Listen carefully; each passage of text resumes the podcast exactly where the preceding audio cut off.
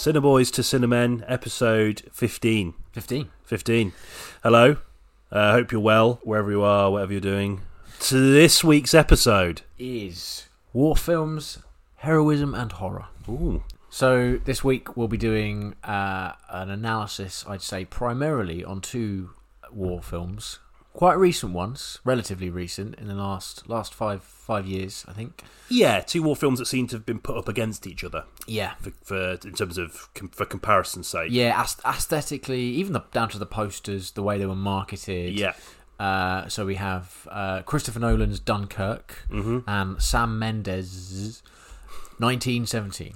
Yep. Uh, yeah, we both have sort of differing opinions on them, so it should be quite interesting. And then after that, we'll do a quick breakdown on our favourites, really, our favourite war films and how they sort of tackle the themes of uh, heroism and also horror, which are kind of concurrently running through most, I'd say, most sort of films surrounding war and warfare very much looking forward to getting into some perhaps lesser known examples. I'm always sort of hesitant to say that because uh, people like that they're not lesser known. You fucking idiot. yeah. um, but uh, no, I, just to just to get really into the nitty gritty of those key themes and ideas and mm. what the merit of both of those are, particularly in the modern age, as we reflect on the many yeah. conflicts uh, in our history and how films represent that conflict and yeah. how that relationship impacts future conflicts as well. Mm. So yeah. Um, yeah. should be a really interesting discussion. I hope. I yes. think. Yeah, yeah, yeah, yeah. We'll say it. We'll say it in advance that it is going to be. Yeah, it's going to be amazing. I mean, we're 15 episodes in now. We should be more confident. it's going to be the best one yet. I promise you. Yeah. I, I really do. Yeah, yeah, yeah. Your money back if it's not. Send me your bank details. I, I mean, will give you. Yeah, yeah, we will give you twenty five pounds each. Yes. Yeah.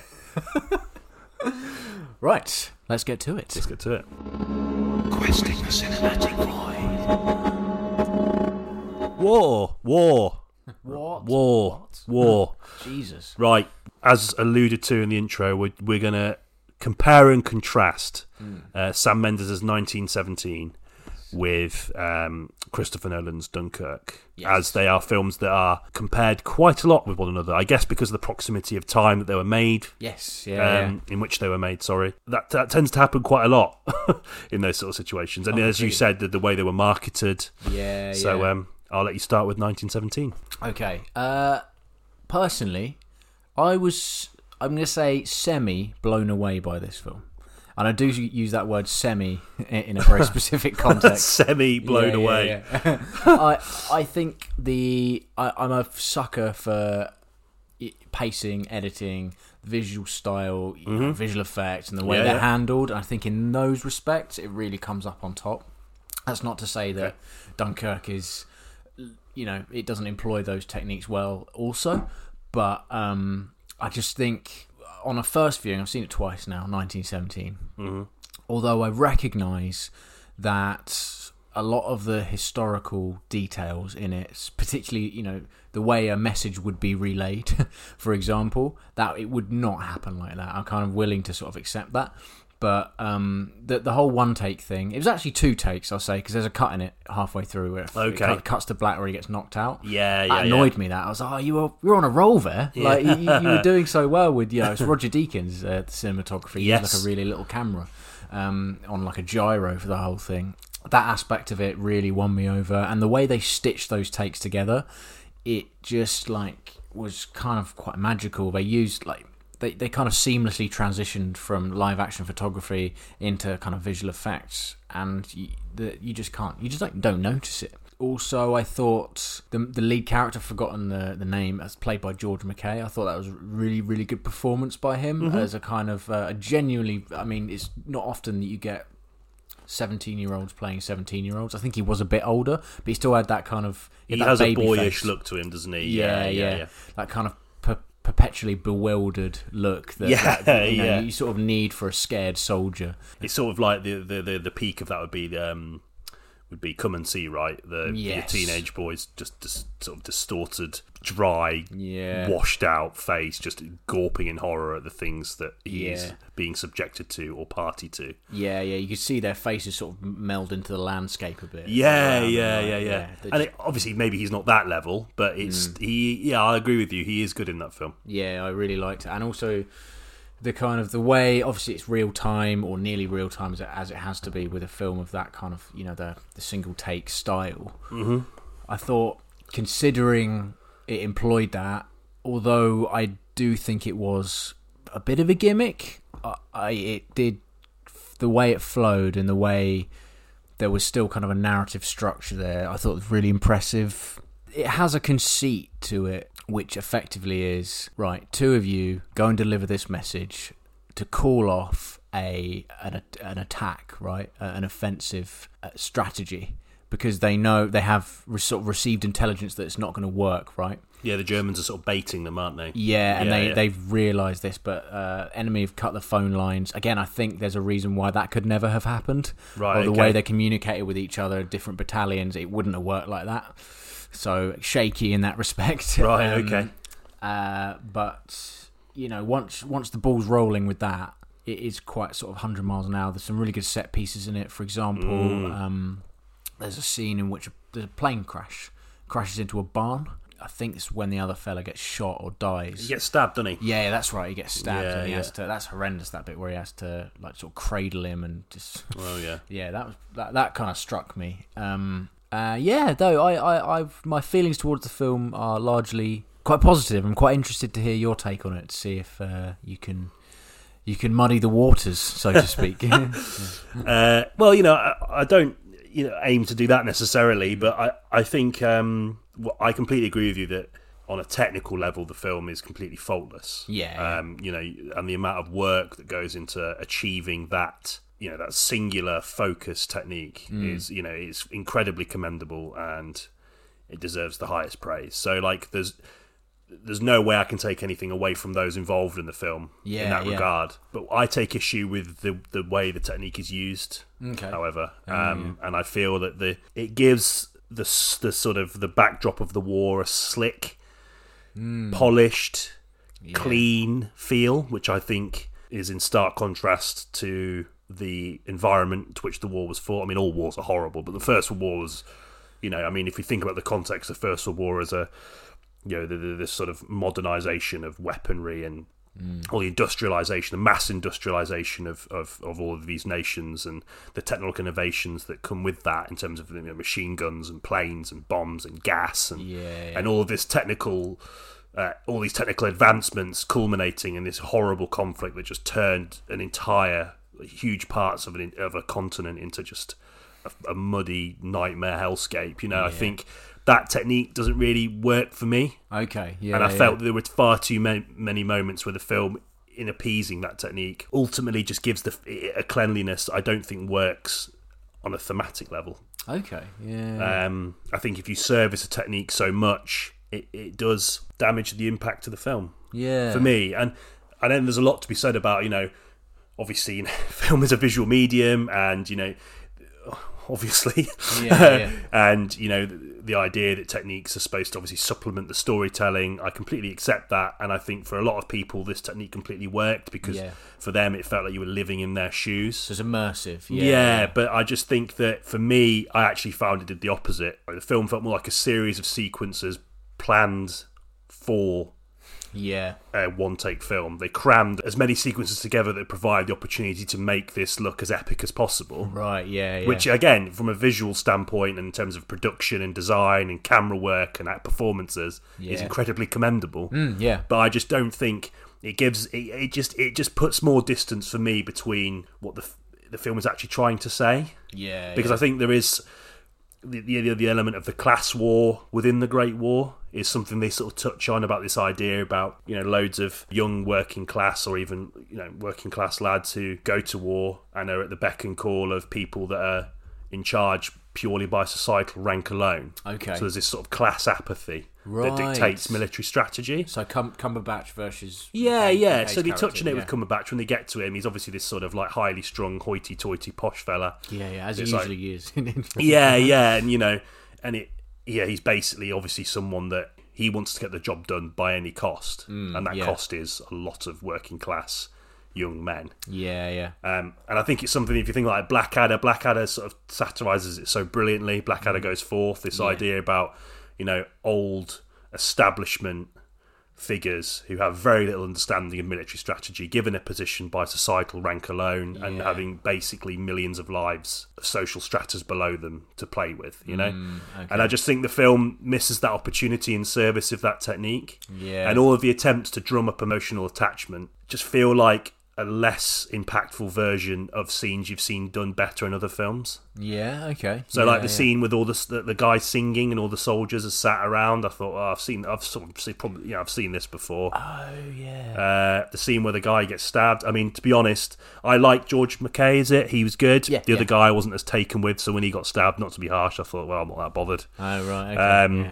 I don't know. I mean, that might sound a bit callous, but the that technique, whilst commendable, I think it, it pulls you away from a lot of the key ideas and more fascinating elements of that conflict that probably need to be have more light shed on them. Okay. And the best yeah. war films focus on that time. Do focus on that Right, in a way yeah, that yeah. 1917 doesn't. It's pure spectacle, Yeah, yeah. which I think is problematic slightly. Mm, no, okay, that's interesting. I um, yeah, especially what you were saying about uh, the immersive nature of it all. I guess if you were to th- think of a, a film visually that is a, the polar opposite of that, at least in its initial scene, we'll talk about this a little bit more later. But Saving Private Ryan, there are so many cuts in that first opening sequence, that really famous opening. Mm. Yeah, sequence. yeah, yeah, yeah. and that thinking about it is really immersive not because it's streamlined Mm. but because it's chaotic and unpredictable and mm. and you really feel like anyone including Tom Hanks who is in the f- at the front of the poster like, you Yeah, know he's yeah. not going to die but you you feel that tension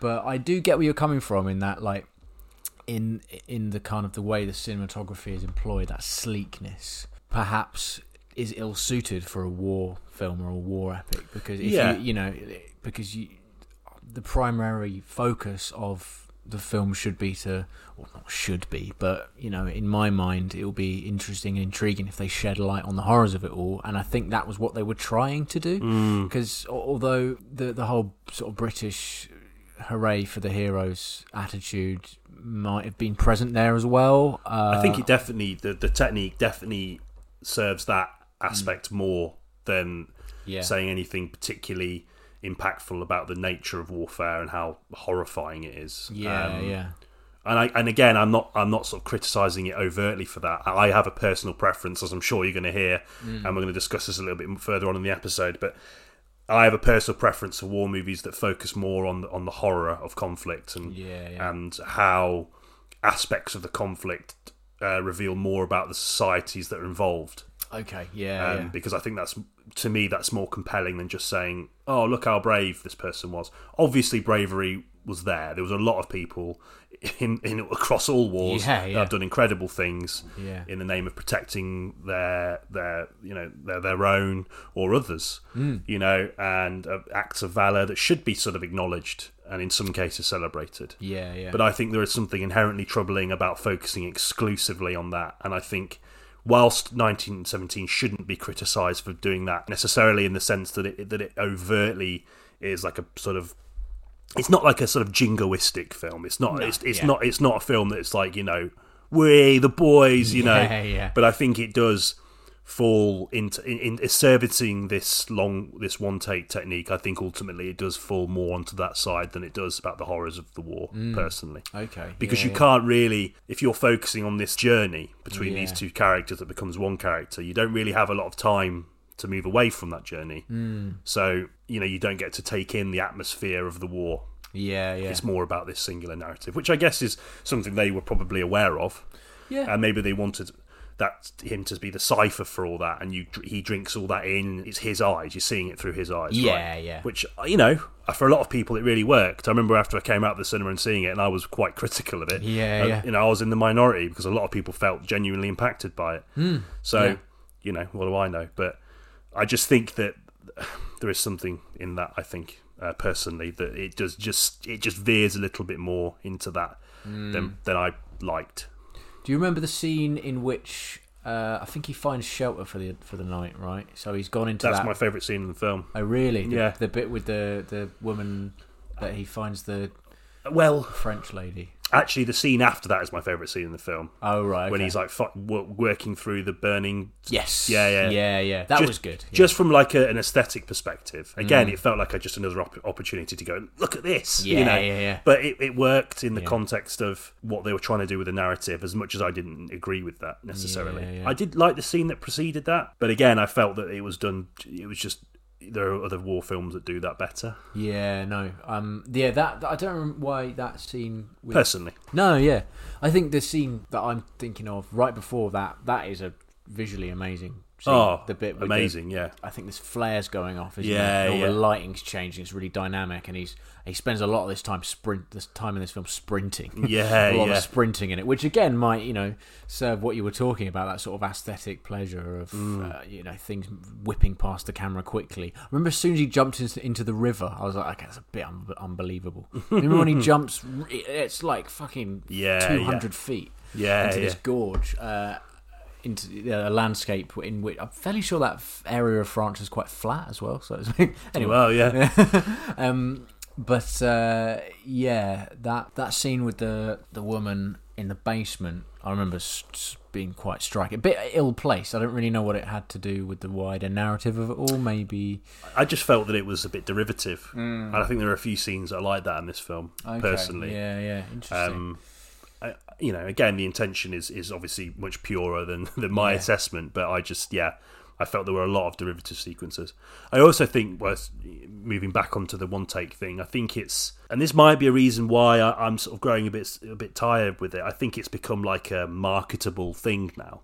yeah, It's like a this is, might sound really pompous, but there are you know there are lots of things that people who don't like. Obviously, we studied film, so we understand yeah, uh, you know, and we worked in, we, you know, you continue to work in an industry that's, you know, Yeah. in the, the, yeah, you work in that industry, right? And Yeah. I used to dabble with it, and we've, you know, we obviously spend a lot of time researching about this uh, kind of stuff. So we have a vested interest, and we understand the conventions, the techniques. Yeah, Well, yeah. I probably wouldn't be able to do it myself by any stretch, but Oh, man, we have an that's tough. understanding for the, the purposes of what, what we doing, what we're doing now. yeah, right? yeah, yeah. Whereas the average cinema goer doesn't. Mm. And I don't think, funnily enough, as a brief aside, I don't think people are really aware how boring making a film can be sometimes. Oh, God, Do you know what yeah, I mean? yeah. or any creative, you know, any Yeah, anything like that. especially a film like this. I mean, there'd be a lot of waiting around. Yeah, wouldn't yeah, like waiting for the like the light to be right and the weather to change. I mean, yeah, there's a lot of that, but the average cinema goer isn't that privy to a lot of the sort of nuances and complexities of filmmaking. Mm, yeah,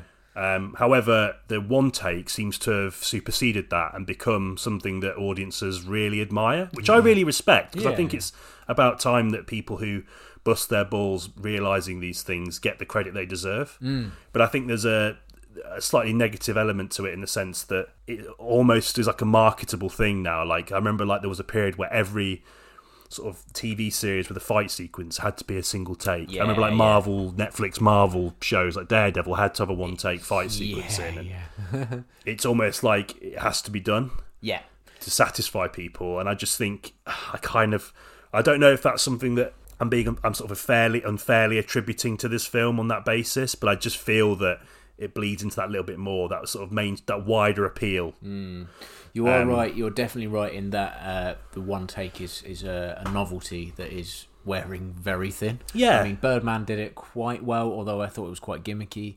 Uh, Agreed. I, I really like Birdman, but Yeah. I at points I, I do remember thinking, how much does this really serve the narrative? Yeah, yeah, exactly. You know, There's a scene. Uh, um, I don't know if you've seen Haunting of Hill House, the TV series. There's one of the episodes is a one take. Yeah. Um, I think Alfonso Cuarón does it really well because he does it quite subtly. Yeah. Like Gravity, the opening ten minutes is all one take, but it does cut and it's not afraid to Yeah. if it serves the, the narrative. Spielberg has some great oners. Raid, Yeah. Raiders of the Lost Ark has Yeah, a really. yeah. That was before it was became yeah, yeah, a novelty. Um, Yeah, I love a one. Don't be wrong, I love mm. it. I do yeah. love it. Oh, I don't know. I just feel that it, it, it's become something that people in a marketing room would be like, right, we need to focus on the one take. People will be talking about. Yeah, do you know what I mean? Right? Yeah, yeah.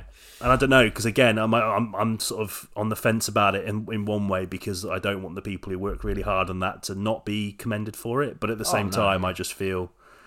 I don't know. It doesn't sit well with me for some yeah, reason. the intention isn't necessarily pure. No, it doesn't serve. And again, you know, in, there are plenty of examples where it absolutely works. But mm. children of men. Yeah, yeah, yeah, And I think you're right about Cuarón being the way he deploys it is a lot more subtle. Yes, and not quite as showy. Yeah, no, I, I think he yeah Cuarón is great at deploying it, like you say, and he is subtle about it, and he it, it, it does always serve the story ultimately.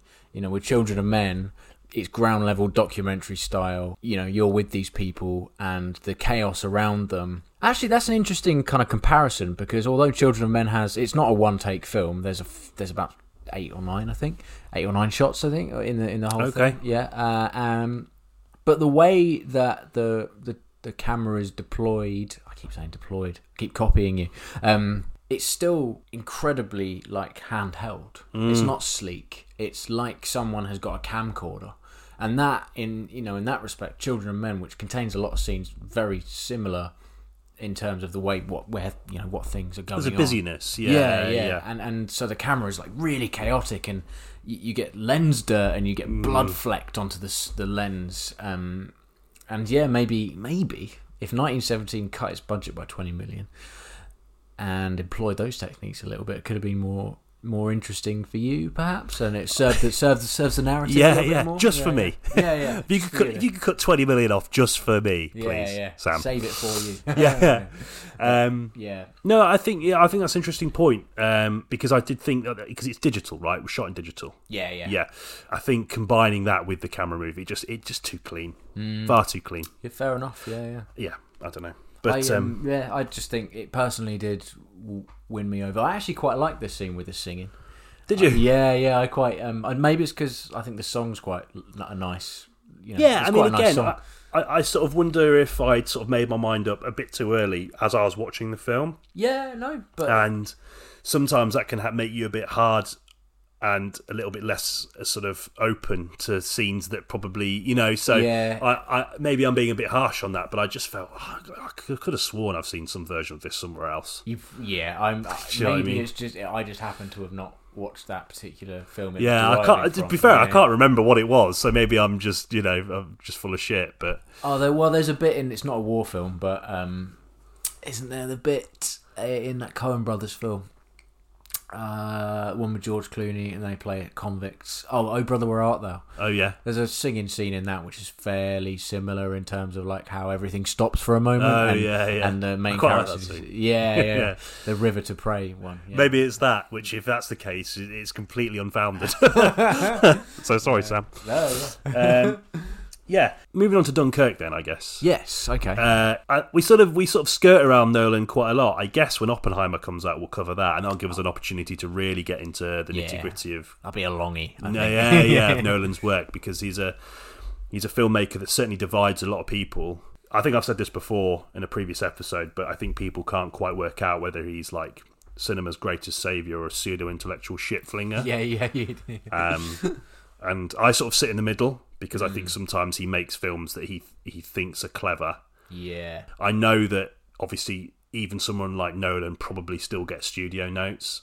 Yeah. Um, so he he wants to make something that's as out there as is feasibly possible on a budget of hundreds of millions of pounds, which is hmm. probably not really doable.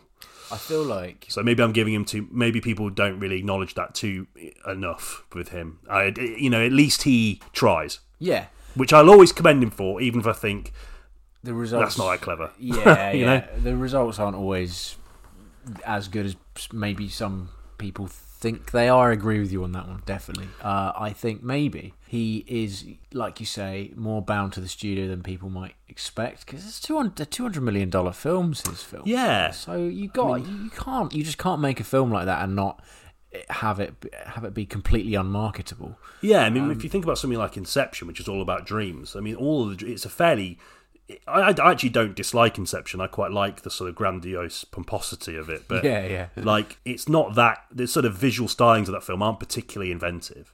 If it's about dreams, Yeah, yeah. you know these are pretty fucking boring dreams people have. yeah, yeah. But and that's a common criticism that's levelled at the film, and I think mm. a just criticism. yeah, yeah. But I think it's perhaps more should be viewed more as a microcosm for the wider industries in you know sort of inherent anxiety about risk taking when there's a lot mm. more money involved. Yeah, yeah. I don't know if Nolan necessarily deserves to bear the brunt of that. I guess he does because he's one of the few filmmakers that's given the money to at least push the envelope slightly. Yeah. But anyway, we, I'm I'm digressing. We're going a bit too much into Nolan here. We'll save this gold for Oppenheimer. Yeah. I, I think, no, it's interesting you said that because Dunkirk. It's his best film. Uh, okay. I yeah, think. Yeah. I um I don't know what his best film is. It's more. It's probably his better recent film. I would Yeah, say. yeah. Because it's like it's not concerned with going. Oh, yeah, narrative Yeah. sleight of hand. twist. It's with dreams, yeah, yeah. passage of time. Yeah, oh, know- all these police officers, they were in the sewers all along. they're, they're clean shaven. Yeah, yeah. Yeah, yeah, yeah. Maybe like yeah, they're just like a load of like loads of crates full of Bic razors in there. yeah, yeah. Wrote, wrote that into the script. Yeah, yeah. Imagine that Yeah. deleted scene. Like, Hello. God, that's lucky. Yeah, yeah. Not too shabby. Yeah, if I'm going to go back up top side into the city, I want to look my best. um, Um, sorry, yeah, Dunkirk. yeah, I think Dunkirk's his best film because he, he's not. It doesn't feel like he's postulating or anything like that. He's just he's taking something, a story which and treating it with real respect. Uh, as as people should with war films, Yeah, To- yeah. you know, depending on their intention. I, but I think he treats this with respect, but he's not afraid to address the the things that we seldom do when there are discussions about war or talking as if we've been in war. Obviously, we haven't. um, we'd be turned. We'd be both turned away from a recruiting I'd office be working immediately. in the factory. Yeah, you know, yeah. Just assembling the shells or or the drones probably. I'd be hiding in a bin for the duration of the conflict. I'd conflict. probably be yeah. But um, and I'm going to just jump into a particular scene that really stood out for me and why I think Dunkirk is a superior movie. Okay. Is the scene where those British soldiers all clamber inside that is it like a boat Yeah, or that metal thing? yeah, and it gets a- a riddled with beach mach- boat, Yeah. yeah, yeah. and obviously a lot of most of the boats have gone. Most Mm. of the soldiers have gone off the beach, Yeah. and um, and those lads are in that boat and they're terrified and they're climbing on top of each other Yeah. And it really stru stuck with me really and in a way that i really didn't expect a christopher nolan film to do in the sense Yeah, that yeah. he's treating war as it is Yeah. Uh, heroism in war is as we've mentioned before absolutely Yeah. happens hmm. but i think and i don't know this for sure but given the casualties in in, in all wars and particularly for, in, for the sake of this aspect of the discussion the second world war you know the, the, there are far more people that die before they can make any impact Yeah. Yeah. on the yeah. war, mm. right? And the way he presents that idea in this in, in Dunkirk is with these lads who are climbing on top of each other. They are literally all out to save themselves. Like, Yeah, and that's yeah. not. He's not criticizing them. No. No. He's treating human beings as human beings. Human beings, all of them, in fight or flight, in a situation where it is pure fucking flight. yeah. Yeah. There's no fight. no. God no. And- not. Yeah. it just really stuck stuck out to me, and I think it was more representative of the whole film, the whole experience of the movie. It wasn't obviously people would say any kind of ha- sacrifice is heroic, which is you know fair enough. Yeah. you know. Of course. Yeah. Yeah. Um, but I think the way that Nolan plays with that in Dunkirk, I think, is far more effective. The, Okay. You know, the deployment of that idea is this. You know, so many of these people are just la- young lads who Mm. are thrust in this situation. And I mean, at that point of the war, they're fighting a incredibly well-oiled, incredibly well-trained and equipped war machine, yeah. and they're getting battered. Yeah. Yeah. They, you know, they're not ready. I mean, you know, a lot of these countries in Europe were so shell shocked and horrified by the impact of the First World War that a lot of the equipment and training and even the sizes of the armies in Europe was just so far behind the Germans because they were so scared about doing it again. Yeah. yeah. So this idea that these these men undertrained, under-equipped, mm. and they're thrust into this situation where they're fighting a superior enemy Yeah.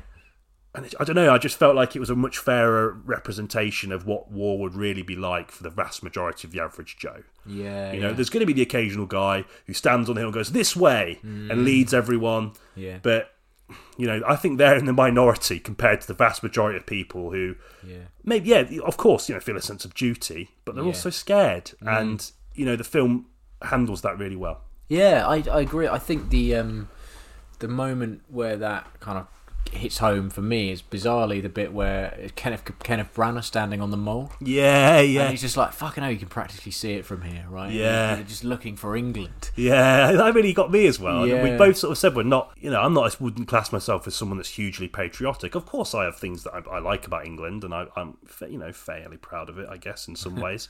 Yeah. Um, but that really got me. Yeah, Even yeah. as someone that wouldn't sort of say, describe myself as a patriot, you know. Yeah, yeah. I, and It's interesting. You, yeah, I'm glad. Yeah, interesting. You point that out. I just love that moment because it goes back to what you were saying before about you know the lack of someone standing on a hill saying this way. Hmm. That that's exactly what he's not doing. He's just looking at it from binoculars through binoculars and being like, "Fucking, I don't have a. Do I have a way out of this? Yeah, I yeah. don't know. Like I, I'm not." I'm not going to pretend. Yeah, to, yeah. I'm not going to say to like tens of thousands of British soldiers, "Don't you worry, everything will be fine." You can tell Mm. that he doesn't know.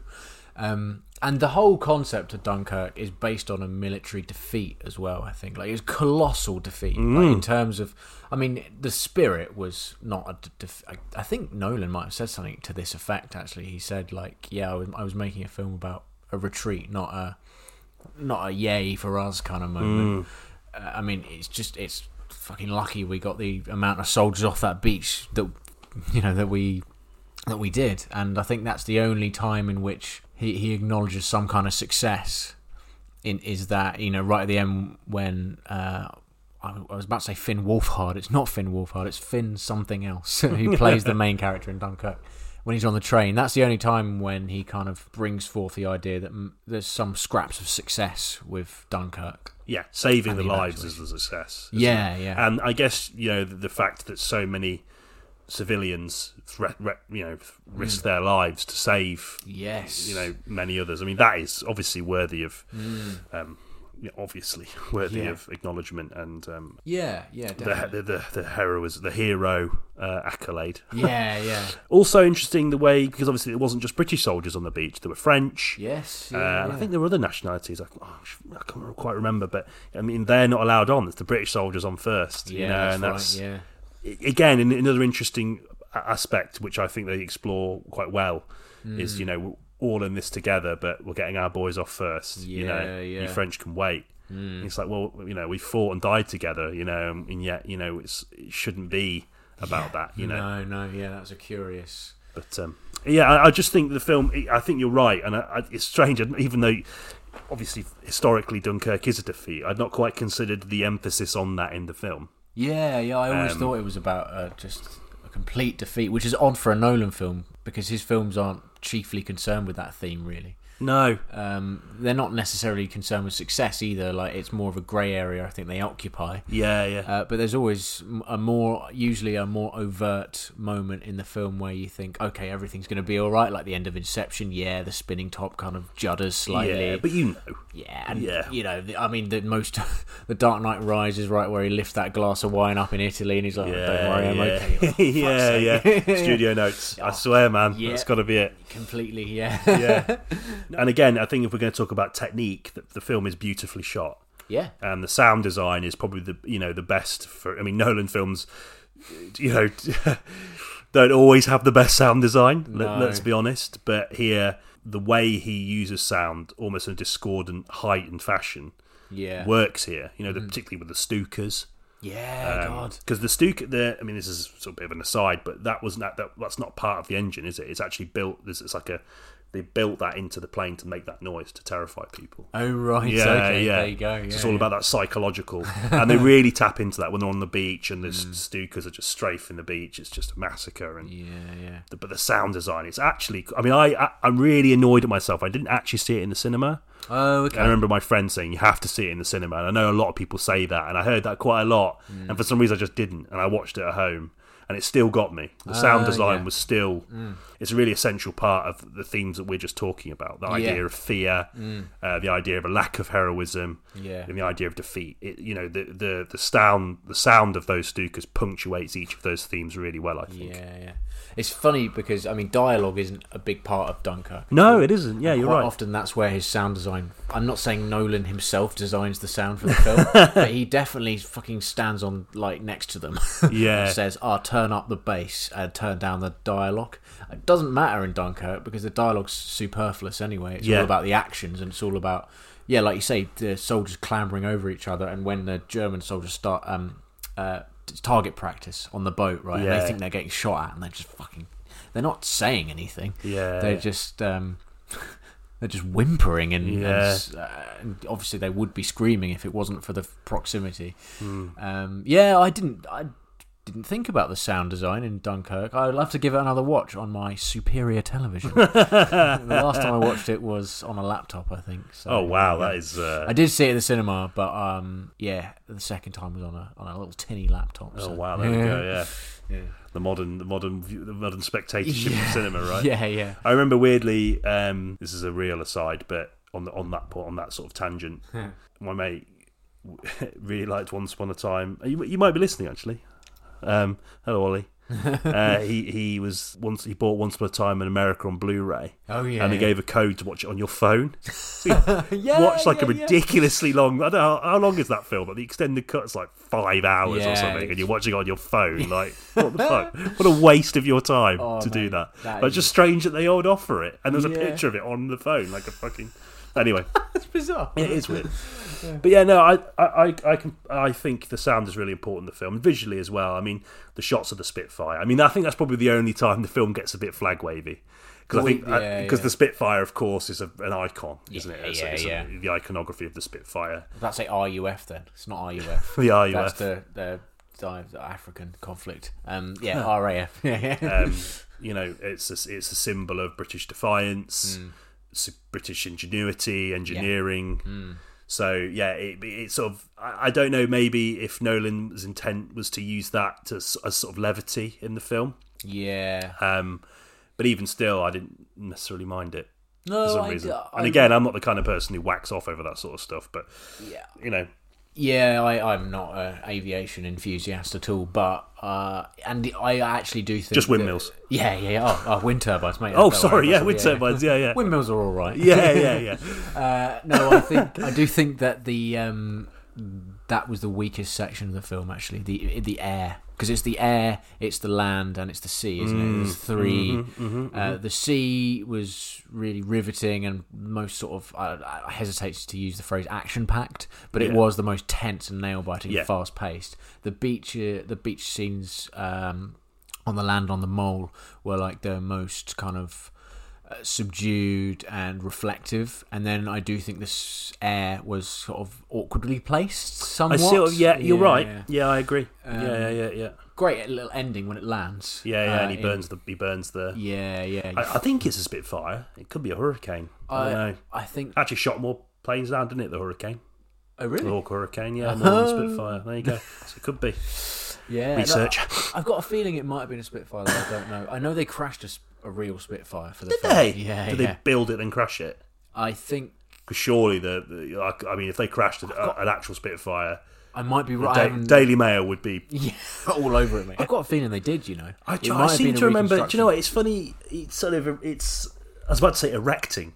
It's, it's giving me an erection. Yeah. No, um, it's uh, it's bringing back a, a memory. I don't know what the word was. It was similar to erection. Maybe I'm just thinking about it. Insurrection? No. Um, Just Yeah. hearing you talk about World War II planes just gets me going, Ben. I might be getting it confused with Tenet, in which they did crash a real plane, although it wasn't a Spitfire, it was a passenger jet. So maybe I'm wrong.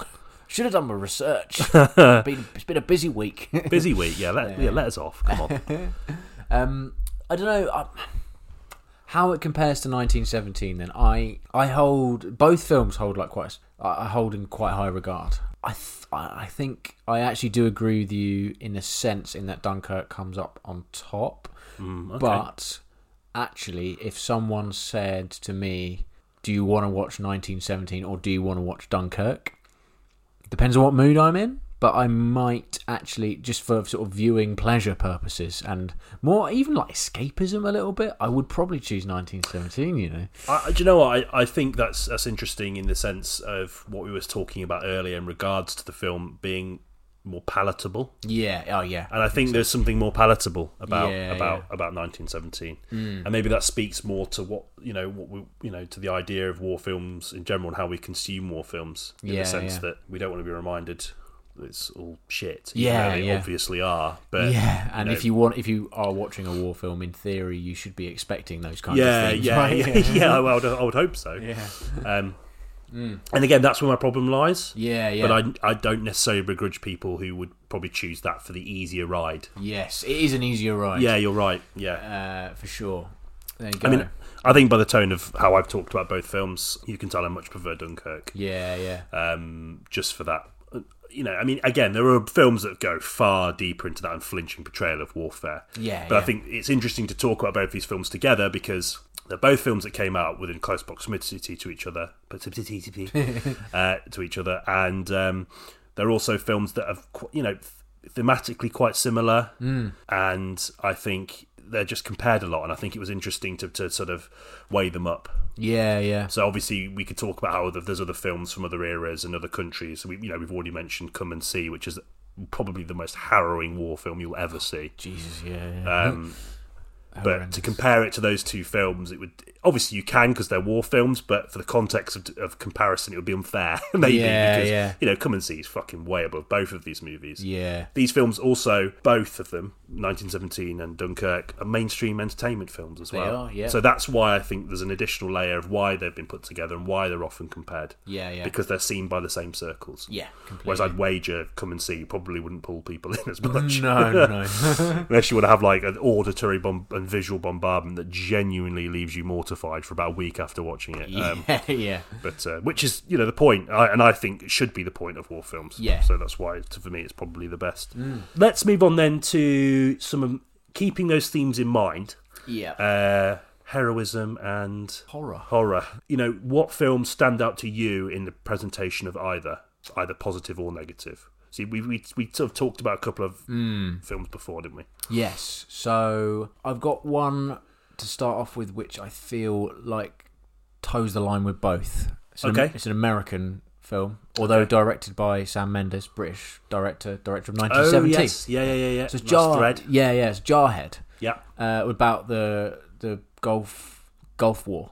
Okay. um, which was a curious addition to the kind of the, the war film collection. In, Yeah. in that it's about a war that was by and large pretty dull and boring. It's it, there's a lot more, a lot less focus on like ground troops.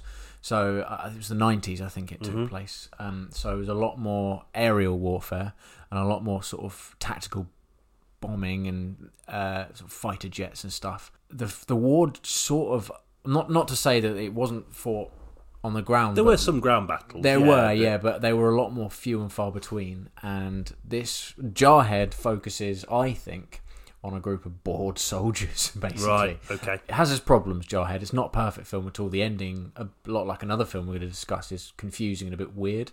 And um, like again, it, it does sort of dilute the message of it a bit. And but there's one scene that really jumps out at me, in that um, it's uh, a kind of gun ho American soldier looking at the the planes overhead, and he's like, "We're going to smoke them, right?" He's like, "Yeah, yeah," and he's like, "Hold on a minute, they're coming the wrong way," and he's like, "Hold on," uh, and you can just see all of this sort of. Um, sort of American hairy chestiness just disappear from his face, and you realise it's an instance of friendly fire.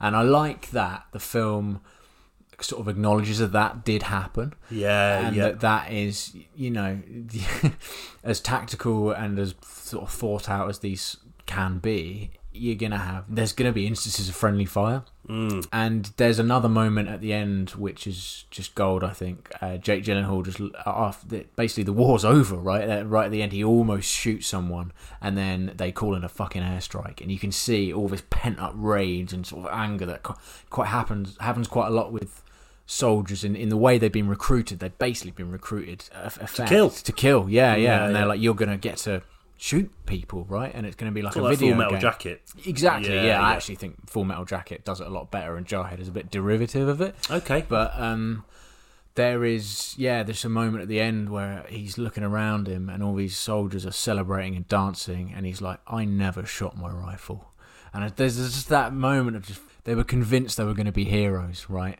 And they're not because they haven't done anything. They haven't contributed to this to, to the war effort at all. They're just there as almost a backup plan if everything goes Right, tits up. yeah. That's what I always thought uh, that struck me as odd about Jarhead. Mm. And that.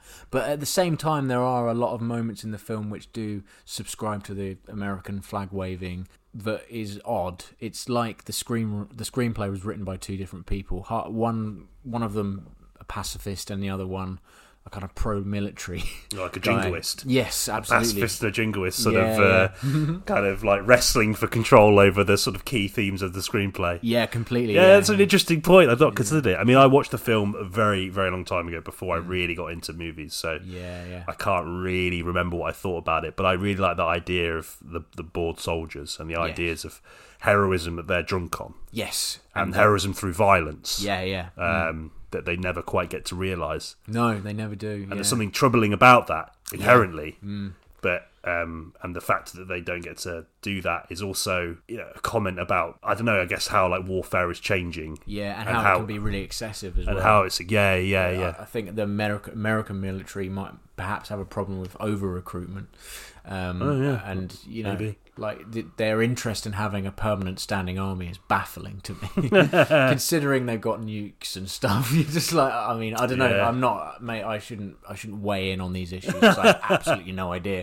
But like, yeah, it's bizarre to me that that notion, uh, the continued cycle of recruitment and having, you know, the idea that you're going to be doing uh, like an almost Call of Duty level every other weekend. You know? Yeah, I yeah. think, yeah. Well, it's interesting you say that, and I think obviously, yeah, we might be wading into territory that isn't really familiar to us, as we often do in Cinema Boys to Cinema, uh, often to our detriment. but um, I, I think there is something in that, in the notion of, of how society values the military and how we view a standing army Yeah, and the yeah. importance of the standing army. Yeah, yeah. I think I always find that I, the idea of, of really keeping a standing army and being really sort of emphatically behind everything they do, I find that just in, just chilling. Yeah, Personally. yeah, yeah, completely. But uh, yeah, interesting. I'm going to stay with the theme of bored soldiers, Okay. frustrated soldiers. yeah, yeah. It's funny, I didn't actually consider this film until you said that. And I've got the DVD right here in front of me because I want to show you Oh, yeah. Uh, oh, hear that? There we go. Oh, that's the problem. I'm going to change that live here. Oh, mate, the disc has fallen the out. The disc of is tray. falling out. It's so annoying when that happens. Yeah, it seems to happen out of nowhere. I know, well. yeah. Just collector problems. yeah. Um, this is a film called uh, GI Samurai. okay. and Yeah, it's yeah. uh, Sonny Chiba.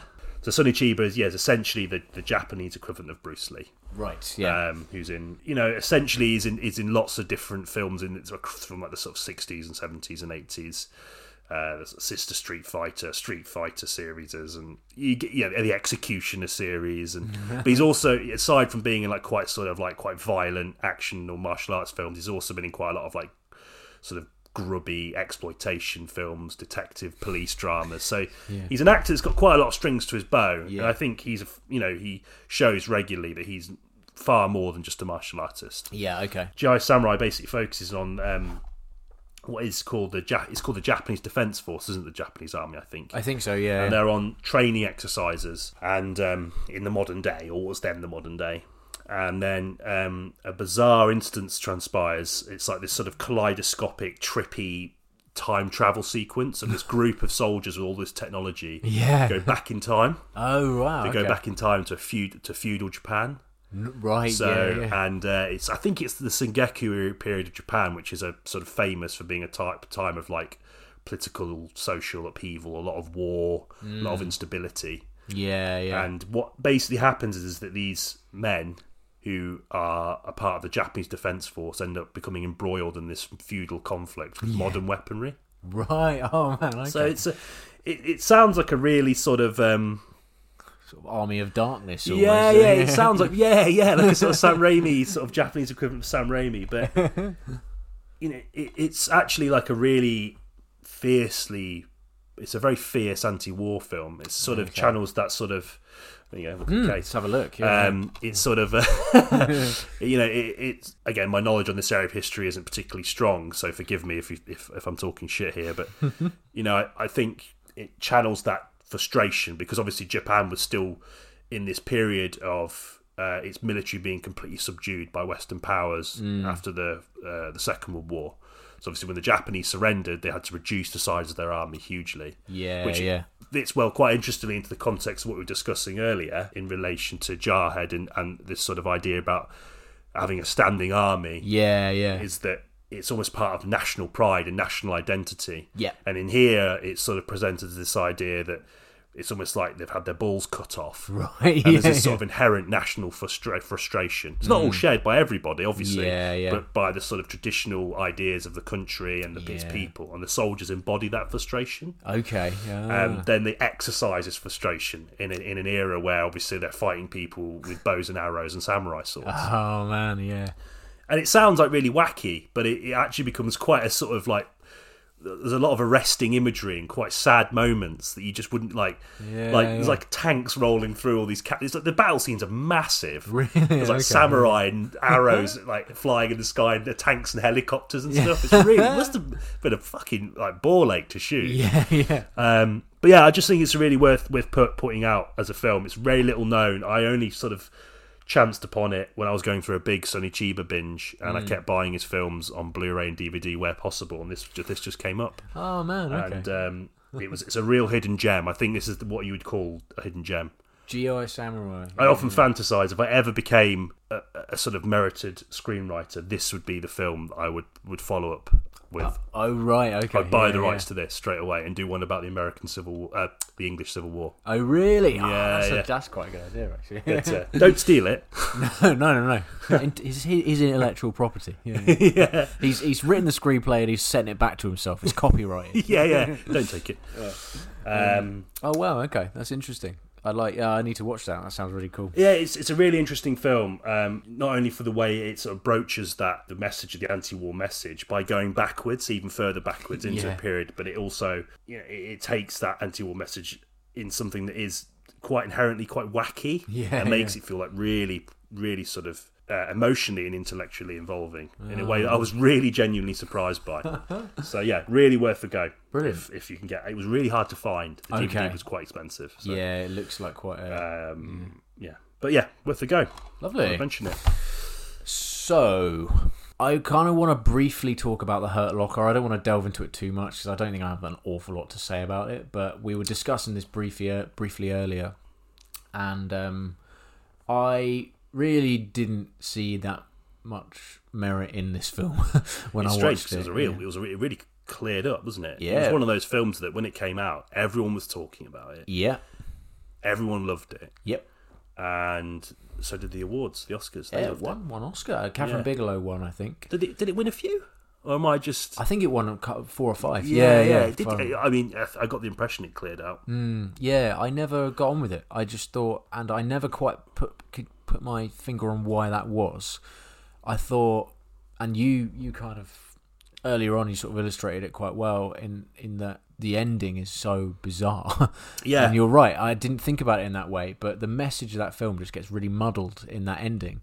Of uh, you know, obviously the film is by and large you think it's focusing more on the horror, and it's a specific film. It's about a bomb Mm. disposal and uh, and the kind of tension that derives from that. It it does the do the tension quite well, but yeah, it's a well-made movie. yeah, yeah. But like, I just think I remember thinking it was a bit sort of wafer thin, almost in the way that it kind of in, in its central message it just was really muddled and unfocused. So and yeah, and when you mentioned the ending uh, with that, um, I'm kind of really paraphrasing you now. No, but uh, the the ending with that rock music, him in that supermarket being miserable, and then going back to uh, the Middle East and it. Him being back in his bomb suit in that big sort of huge yeah, yeah. And, the that metal weird- soundtrack. yeah, yeah, so bizarre. Fucking ridiculous. Yeah, yeah, Yeah, yeah. odd. Um, so a confusing way to deal with horror and heroism. Um, yeah, I- he, he really incongruent mix. I thought in that movie. I mean, Yeah, I didn't dislike the film. I thought it was just a fairly average war movie. mm, uh, Um, I didn't come away from it being feeling especially moved Yeah. Nor did I feel. it. I mean, again, I, I think it's always going to be a hard ass getting a hard ass. Yeah, yeah, yeah. it's always going to be a bit of a hard ass. Yeah. No, it's going to be always going to be a hard ass getting me g'd up and enthusiastic for any conflict. Yeah, yeah. Um, yeah, I think you're right. That sort of muddled nature of presenting the trauma of war, the difficulty of war, and the, and the aspect of sort of this sort of adrenaline junkie side of it. You know, like Yeah. Renner's character. Clearly, there's something in what he's doing, and yeah. I guess history is littered with people that do seem bizarrely well suited to that yeah, way yeah. of life, and I think the, the film tries to explore that um, in different guises. But yeah, I just think the ending is atrocious. I think whatever sort of emotional connection I had with the with with the character and indeed the themes of the film, which was pretty minimal anyway for the reasons you've mentioned. Yeah, yeah. Gets absolutely shat out of the fucking window with that sequence. I, I remember thinking, that, is this a joke? Yeah. It's as, as bad, and it's not as criminal in this film because this film's a ridiculous sci-fi. The use of uh, what's that fucking song at the end of Edge of Tomorrow? I Need to know now. Yeah, Yeah, I was like, yeah, what the yeah. fuck's that about? But that didn't bother me as much because it's a fucking sci-fi film. Yeah, a pretty good one, I might add. Oh, I like that. But like you know, like I I was like, what? But here, it's just like all of the sort of like meaningful or attemptedly meaningful mediations on the things we just discussed. He likes bombs and war. Yeah, yeah. Ding! You know, I was like, fucking hell, that is dreadful. Weird. And yeah. misguided for someone like Kathryn Bigelow. Yeah, I, I um I don't like uh, Zero Dark Thirty either. Actually, No, I Um, don't. Maybe I missed the point, but I thought it was just the, the pro torture stuff at the beginning put me off massively. Maybe it wasn't pro torture, and maybe there was some nuance to it that I didn't understand. But um, yeah, oh, I, too long. Uh, I like Jessica Chastain as an actress. I think she's really Yeah, accomplished. fantastic. Yeah. and she plays a. you know, I think Kathryn Bigelow likes obsession, obsession with stuff. Right? Even like Point Break, they have the sort of adrenaline junkies. Yeah, yeah. uh, Yeah, that's a good point, actually. yeah, Yeah. So she, she, you know, she's got a, a something to something to touch on in all of her films. But uh, yeah, didn't like that one either. No, I, I agree with you about uh, the Hurt Locker. Mm, crazy. Yeah. Moving on, then, I think I will go for one more. I'm, I'm, I was thinking I was trying to pick because I think we've sort of obviously the, the you know there's a lot of heavy hitters, um, but I want to talk about Mash, Oh, okay. Yeah. Good. uh, Robert Altman, Yeah. a film, a war film that obviously set during Vietnam, which we haven't talked about. No. No. Yeah. Quite a key conflict, especially in cinema. Yeah, Right, I mean it's arguably you know some of the most well acknowledged. so- Some of the most widely acknowledged war films as the best war films of Vietnam. War yeah. films, aren't bizarre. Really? I think uh, the fact that they have nice sunsets in Vietnam helps. so it's quite looks quite nice on the screen. yeah, it's yeah. What I strikes me so much about the film is it starts off as this sort of zany, wacky.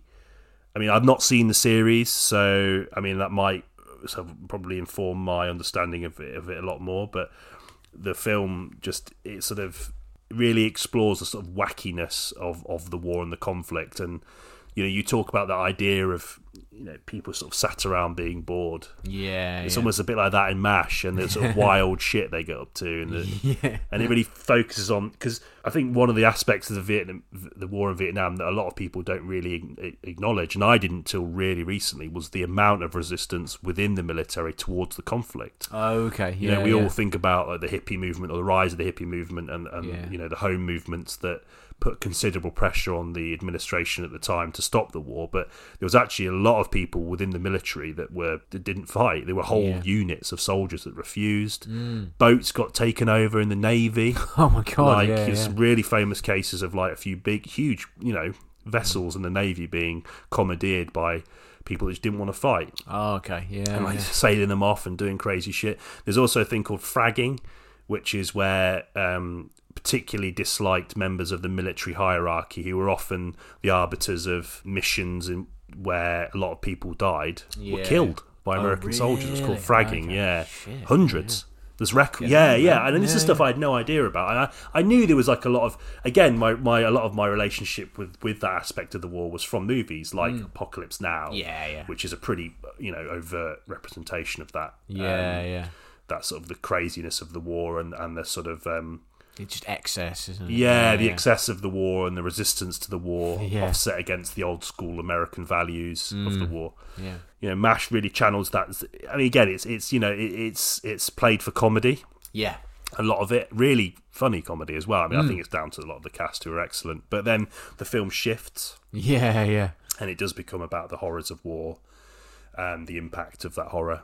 Yeah, yeah. Um, I'm sort of underselling it because it has been a while since I've seen it, but I just want to talk about it in that context because you know it, it sort of it, it, encapsulates a lot of those ideas. And the same, you could say like something like like you know, Good Morning Vietnam.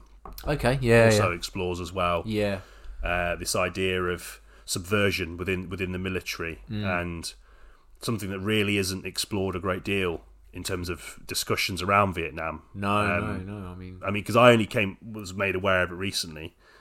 Just had the extent of that wide subversive behaviour that was conducted within the military. I mean, the fact that, like I said, boats stolen, whole military units not fighting, that's crazy. uh, the the prisons overflowing with people that didn't that refused to fight. Oh, you know, yeah, military okay. prisons and yeah, yeah. um, and, and generals and sergeants or people high-ranking officers being killed or threatened. Right. Okay. You know, like So, so you know, in that sense, in, in that kind of uh, the chaotic nature of that, do you think then that the Mash film took all that and sort of almost warped it into a, a farce, right? Which is what a lot of the soldiers Yeah. thought that the whole ideology or ideology of the war. I think so. I, I think it. I think it really channels the yeah the sort of the, the stupidity of it and the silliness Mm. Yeah, of war. And I think the, the the shift to a more serious tone is all the more gut punching because of the way it initially presents those ideas. Yeah, yeah. So I think Altman is. I mean, Altman's a f- fucking phenomenal filmmaker. He's one of the greats, right, for a reason. And he, I, it's a very deliberate decision in the film to set up all these ideas and have a lot of goofy zaniness. yeah, yeah. At points, you sort of forget you're watching a war movie. it's quite strange, and it's all done in his sort of classic way. I, I, what I love so much about Altman is that sort of way, his sound design and the busyness of his films. His films are always so busy. yeah, It's yeah. like cacophonous sound design, and it's within that you pick the little details out of what he's trying to do through the little little noises and the little, little exchanges. oh, of course. Yeah. Um, so yeah, no, I, I think I think you're right, and I think it, yeah, it's really worth the go. I keep meaning to check the series out. I'm not sure if it'll be sort of lost on me. Um, we had it. We had it at home. We had it on DVD. My mum really got on with the series. okay, It seemed like because I've I've never liked Dad's Army. I've thought it was okay, yeah, yeah, yeah. I never got on with it. I don't know what it was. There's something and something that really rubs you up the wrong way. That sort of Britishness. That sort of Oh, uh, okay. you know, There's a lot of comedies that were very similar in that era. Yeah, And yeah, Whilst I can understand the reverence, I sort of get what you mean. yeah. No, Yeah. completely. I, I do understand why people do get on get get behind it as well. But I always remember thinking when like Mash was playing, I remember thinking that's funnier than Dad's Army. Like that's a lot funnier. The Americans have done war comedy so much better. Oh wow, okay. um, yeah, I set the cat amongst the pigeons. yeah, yeah, yeah. Just throw that in there, see what happens. Yeah, yeah. Don't like it, mate. Deal I with like it. it. Yeah. Um, yeah. Uh, I think I wanted to briefly talk about, and this is this is this film is centered around a very specific occurrence that is essential in war and warfare, and that's the arms dealership, effectively. oh yes. So, yeah, yeah. Lord of War, Nicolas Cage, um, not a perfect film at all. Like a lot of problems, actually. It's really trite. It's really obvious in what it's trying to say. Yeah, You know, yeah, it- yeah. I think sometimes you know you, you you try and convey horror and like the horrors of war, but you end up just saying something really obvious. Yeah, yeah. being like war is shit. Yeah, Like, yeah. we know. Yeah. But there are some really good moments in that film. Uh, by and one particular scene I want to point out is it's right at the end. Spoilers ahead. Go and watch Lord of War. Not perfect, but worth a go. Worth a stab. Like a good, decent two hours of a, a good Nicolas Cage performance. Anyway, the at the end of the film, arms dealer Nicolas Cage finally gets caught by Ethan Hawke. Oh and yeah. he's pursued by him this entire film. Okay, I forgot he's in it. Yeah, and so like Nicolas Cage's character's life has fallen apart. His wife's left him. Everything's crumbled around him. The only thing he has left is what he's good at, and that's selling guns, right? And he's been caught. So, but it's weird. You you never you, you kind of look at him. You're like you know, you're not reacting dreadfully to this at all. And there's this moment at the end where he says to Ethan Hawke directly to his face, he's someone's going to come in here in a minute and tell me that I'm going to be released. And the reason for that is because America needs me just as much as America's enemies need me. So he sells guns to fucking everyone, right? Right. Okay. And it just like, whilst the majority of the film is like really, really obvious in its message, that bit hits home for me. I think that like Mm, it does convey the ultimate theme of the morality of funding killing, basically, Yeah, and and how he, he's just he, he sells it to the Americans need his guns just as much as the Mm. opposition need his guns, and it just sort of sells that the you know the realization that he's not actually a criminal at all. Uh, whilst he's portrayed as a criminal throughout the, the majority of the film, right at the end you realise like, oh no, he he's he's on everyone's side. mm. um, yeah, um, not perfect as I say, but interesting little movie. I like it. There's got a good opening sequence as well. There's like a uh, the, the the life of a bullet. Oh yeah, yeah, quite yeah. cool. The credit sequence. Yeah, yeah, It's got all of that. It's got that song, which is in a lot of war films. Um, No, I, I, it's interesting. I'd not in that context. I guess it speaks to the idea of um, how wars are manufactured, how conflict is manufactured yeah, man. by yeah. dominant powers. I mean, Mm. I mean, again, I'm not saying this from the perspective of our home country not doing it. Of course, it did, but Americans are very much known for stirring the pot yeah. Oh, in many different countries. If you think about their involvement during the Cold War, for instance, in Yeah, yeah, in Latin America, you know, propping Yeah. up fascist dictatorships like Pinochet, you know, yeah, yeah. um, purely to sort of fight that the roll back the communist sphere of influence. Yeah, it's weird how transparent they are uh, in terms of like them being very self-interested sometimes. Yeah, yeah, and it's just there. The history is there. You can Yeah. clearly see that they have done that, and yeah, Yeah, to the point in which you know at the end of Lord of the War they end up releasing a like a, a criminal, a war Yeah. criminal who, Yeah. who is responsible for the deaths of like millions of American soldiers. Purely because ultimately it doesn't matter, they need him. Like, Yeah, yeah. There's no morality there at all. It's you know, it's all about the the, the cash, all the, dollars, cash, as yeah, it were. Yeah, the indi- the American military industrial complex. yeah. Yeah, man. Yeah, no, that's I don't. Yeah, that's Lord of War. It's funny. You can write that film off in the sense that it is clearly made for mostly for entertainment purposes. I think. Yeah, it's Um, it follows the kind of Goodfellas model. Yeah, yeah, Rise yeah. and Fall, and uh, Yeah. by extension, Citizen Kane, that kind of thing. It's Yeah. very ordinary in that respect. Uh, it's got a really good soundtrack, actually. Um, there's a lot to love about Lord of War if you're willing to, Yeah, you know, accept that it's not very nuanced. yeah, absolutely. I think you're right. I'd not considered that element. This sort Mm. of the that end sequence. Yeah. Yeah, Jared Leto gets shot in it as well. so Oh, yes, there he go. does, doesn't he? Yeah, yeah. Cool. Uh, real quickly, wind turbine research. Uh, wind turbines were invented in 1896 by Winslow Turbine. Oh, really? no. Oh, okay. I, you could have you fooled on me. there, Yeah, yeah. Winslow Turbine. I love the idea that, that they Winslow were Turbine. they were named after a guy and not what their function. Yeah, yeah, yeah, yeah. I fell for it. There you go. Uh, outro. Outro. Questing the cinematic void. So there we have it then. Hey, there he is.